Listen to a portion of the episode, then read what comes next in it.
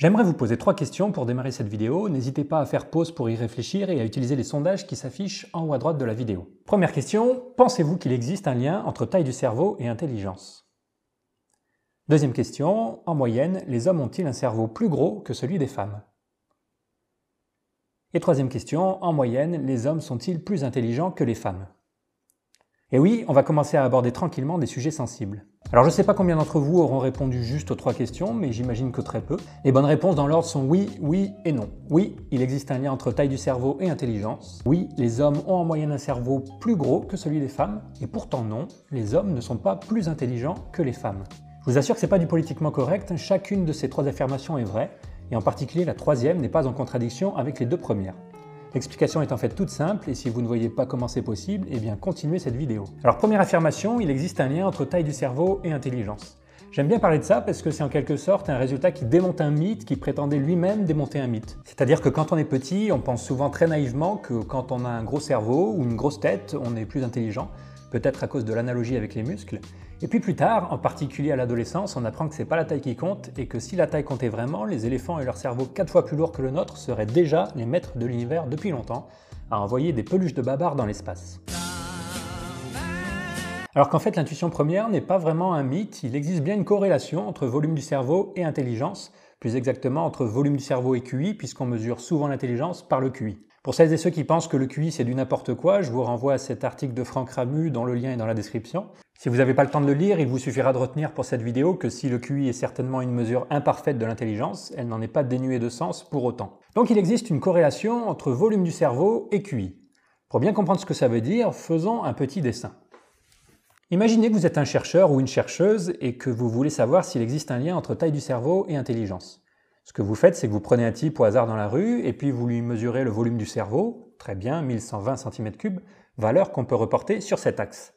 Et puis vous lui faites passer un test de QI, très bien, 110, que l'on peut reporter sur cet axe, ce qui fait que cette personne se trouve représentée par ce point sur votre graphique.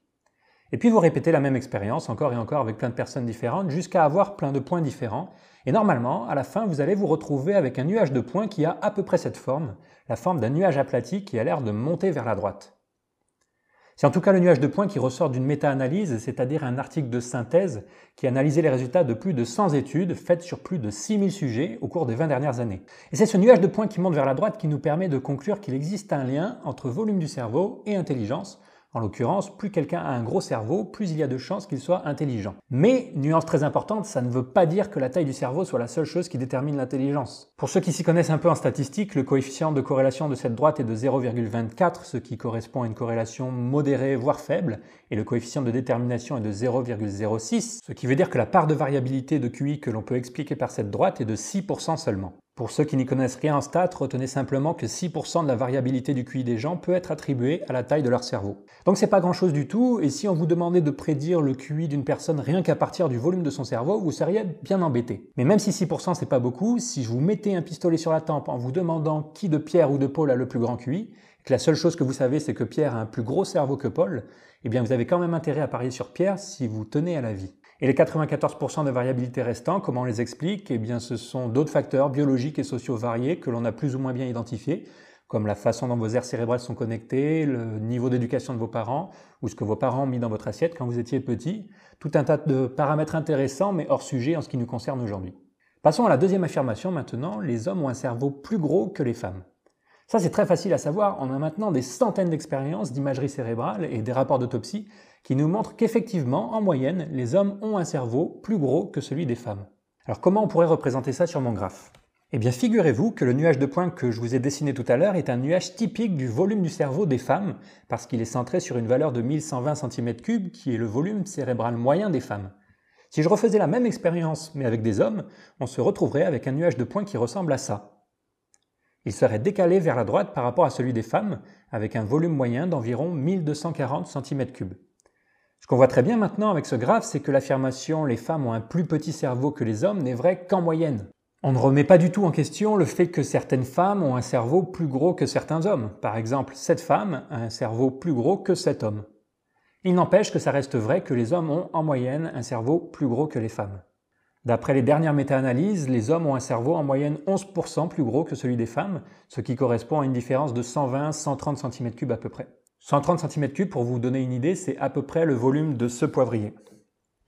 Voilà, c'est le seul objet que j'ai trouvé autour de moi qui fasse 130 cm3, ce qui était une très mauvaise idée puisque ça fait une demi-heure que j'arrête pas d'éternuer. Et pour ceux qui aiment pinailler, c'est un résultat qui est toujours vrai en prenant en compte le fait que les femmes ont en moyenne un corps plus petit que celui des hommes. C'est-à-dire que même s'il existe effectivement une corrélation entre taille du corps et taille du cerveau, cette corrélation est faible. Et si vous prenez un homme et une femme qui ont exactement la même taille, ou la même surface de corps pour être précis, l'homme aura toujours en moyenne un cerveau un peu plus gros que celui de la femme. En fait, peu importe que vous mesuriez le volume de cerveau de façon relative ou absolue, les gros cerveaux sont associés de façon faible mais significative à un plus grand QI. Serait cool, ce serait de faire une chaîne de vulgarisation scientifique qui soit basée entièrement sur le dessin. On pourrait l'appeler la main baladeuse. Maintenant que notre graphe est terminé, vous allez très facilement comprendre pourquoi même si volume cérébral et intelligence sont liés, et même si les femmes ont un cerveau plus petit que les hommes en moyenne, ça ne veut pas dire que les femmes sont moins intelligentes. Vous pouvez voir ici sur ce graphe que le nuage de points des femmes n'est pas plus haut ou plus bas que celui des hommes. Il est distribué de la même façon sur l'axe vertical. Le nuage de points des hommes est décalé vers la droite par rapport à celui des femmes, mais pas vers le haut. Ça montre bien que le QI moyen des hommes et le QI moyen des femmes est le même. C'est une illustration marquante de ce qu'on appelle le paradoxe de Simpson en statistique, et si vous ne connaissez pas ce paradoxe, un tour sur la chaîne de Sciences Étonnantes s'impose. Si vous ne connaissez pas ce paradoxe, je vous promets que vous allez le trouver vraiment perturbant. C'est à mon sens un des biais cognitifs les plus frappants qui montre à quel point notre cerveau n'est pas aussi performant qu'on voudrait le croire dans certaines situations. En fait, on n'a pas du tout besoin de passer par le volume cérébral pour savoir que les hommes et les femmes ont le même QI. Il suffit de prendre un groupe d'hommes et un groupe de femmes au hasard et de leur faire passer un test de QI et vous verrez que les résultats sont les mêmes. Tout ça étant dit, il reste quand même des questions intéressantes selon moi qui sont de savoir ce qui se passe dans les faits au niveau cérébral pour qu'un volume de cerveau plus gros soit lié à une plus grande intelligence à l'intérieur des sexes mais pas entre différents sexes. J'ai pas de réponse certaine à vous donner, hein, tout ça c'est de la recherche en cours.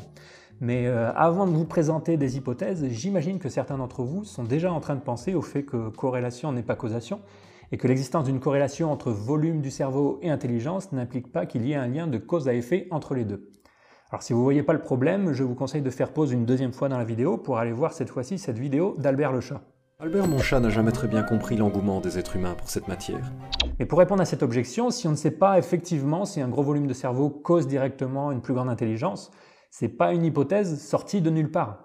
Il faut bien garder à l'esprit qu'on n'est pas ici en présence d'une corrélation obscure entre la quantité de chocolat consommé dans un pays d'une part et le nombre de prix Nobel produits par ce pays d'autre part, mais d'une corrélation entre l'intelligence et la quantité de matière qui produit cette même intelligence. Donc même si l'expérience idéale pour prouver la causation serait d'ouvrir un crâne, lui rajouter des neurones, faire toutes les connexions bien comme il faut et regarder si le QI augmente, on est en droit de supposer fortement la présence d'un lien de cause à effet entre volume de cerveau et intelligence. Et ce lien de cause à effet pourrait s'expliquer tout simplement par le fait qu'un plus gros cerveau entraîne généralement un plus grand nombre de neurones et que de la même façon qu'ajouter un disque dur à votre ordinateur permet d'augmenter sa mémoire, ajouter des neurones à un cerveau permettrait d'augmenter de façon mécanique ses performances. C'est quelque chose qui est un peu confirmé par les expériences interespèces. Une étude a par exemple comparé les capacités cognitives de 36 espèces animales différentes pour en conclure que le volume absolu du cerveau d'une espèce, par opposition à son volume relatif, était un bon prédicteur de ses performances cognitives. Alors il faut quand même rester prudent avec ces comparaisons interespèces parce que l'architecture du cerveau entre différentes espèces peut varier la façon dont les neurones sont organisés et connectés n'est pas forcément la même, et ça peut influer fortement sur les capacités cognitives. Si je reprends ma métaphore informatique, il y a quelques années, le volume de vos disques durs pouvait être une bonne approximation du stockage disponible sur votre ordinateur, jusqu'au jour où sont apparus les disques durs SSD qui utilisent une technologie différente, qui prend moins de place, ce qui fait que du jour au lendemain, le volume de vos disques durs n'était plus une indication fiable du stockage disponible sur vos ordinateurs. Et eh bien, il peut se passer la même chose pour les animaux. Différentes espèces peuvent avoir des technologies cérébrales différentes, si vous voulez, ce qui fait que comparer leurs volumes cérébraux directement n'est pas forcément une bonne idée. Alors on entend parfois dire que si la taille du cerveau était vraiment importante pour déterminer l'intelligence, les éléphants ou certains cétacés seraient beaucoup plus intelligents que nous autres humains, mais c'est oublier qu'entre différentes espèces peuvent exister des différences de technologie.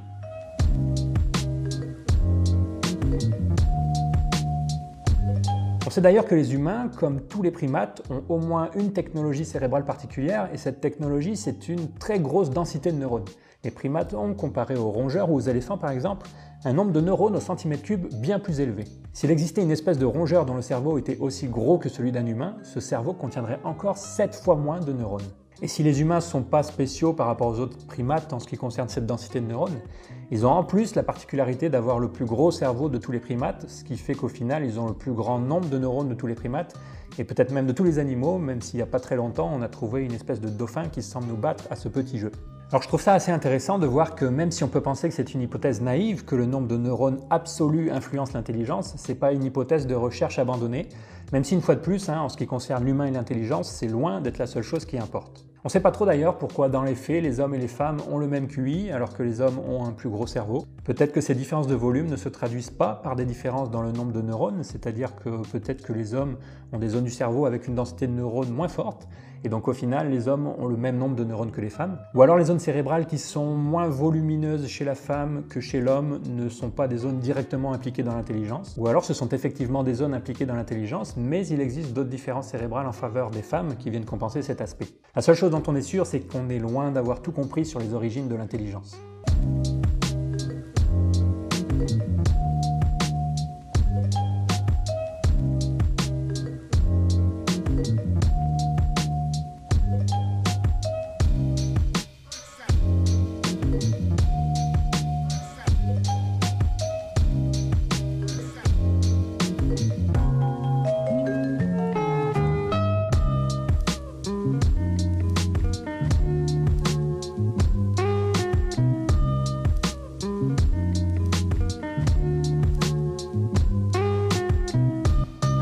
Petit résumé en trois points. Contrairement à l'idée reçue qui essaie de démonter l'idée reçue, taille du cerveau et intelligence sont bel et bien liées, mais la taille du cerveau n'explique qu'une toute petite partie de l'intelligence, 6% environ, et en particulier dans le cas des différences hommes-femmes, bien que les hommes ont un cerveau plus gros que les femmes, ils n'en sont pas plus intelligents pour autant. Au final, le fait que taille de cerveau et intelligence soient liées n'est pas un résultat très important en soi, hein. on s'en fout un peu étant donné que la corrélation est faible. Alors pourquoi je vous en parle? Eh bien je vous en parle parce que c'est pas non plus une raison pour colporter des idées fausses et en particulier colporter le mythe que l'intelligence n'est pas du tout liée à la taille du cerveau. Il y a même des personnes qui, pour défendre l'idée que hommes et femmes sont égaux, en viennent à nier non seulement le fait que taille du cerveau et intelligence sont liées, mais aussi le fait que les femmes ont un cerveau plus petit que celui des hommes alors que ça fait plus d'un siècle qu'on le sait. C'est un déni de réalité qui est aussi inutile qu'un jour férié le dimanche puisque dans les faits, comme je vous l'ai expliqué, le QI moyen des hommes et des femmes est le même et puis on n'a de toute façon pas besoin de ça pour défendre l'égalité homme-femme. Et puis au-delà de ça, c'est aussi une vidéo qui me permet d'aborder en douceur certains points qui vont revenir souvent dans les vidéos suivantes. Par exemple, le fait qu'il soit légitime de parler de comportement humain en moyenne sans pour autant nier qu'il existe une variabilité importante ou le fait que les statistiques sont parfois trompeuses, ou le fait qu'il existe des différences cérébrales hommes-femmes, mais souvent d'importance limitée. Et le tout dans un cas qui reste politiquement correct, ça sera peut-être pas toujours le cas, on en reparle. N'oubliez pas de vous abonner si ce n'est pas encore fait, partagez cette vidéo si elle vous a plu, merci d'avoir regardé jusqu'au bout, et à très bientôt.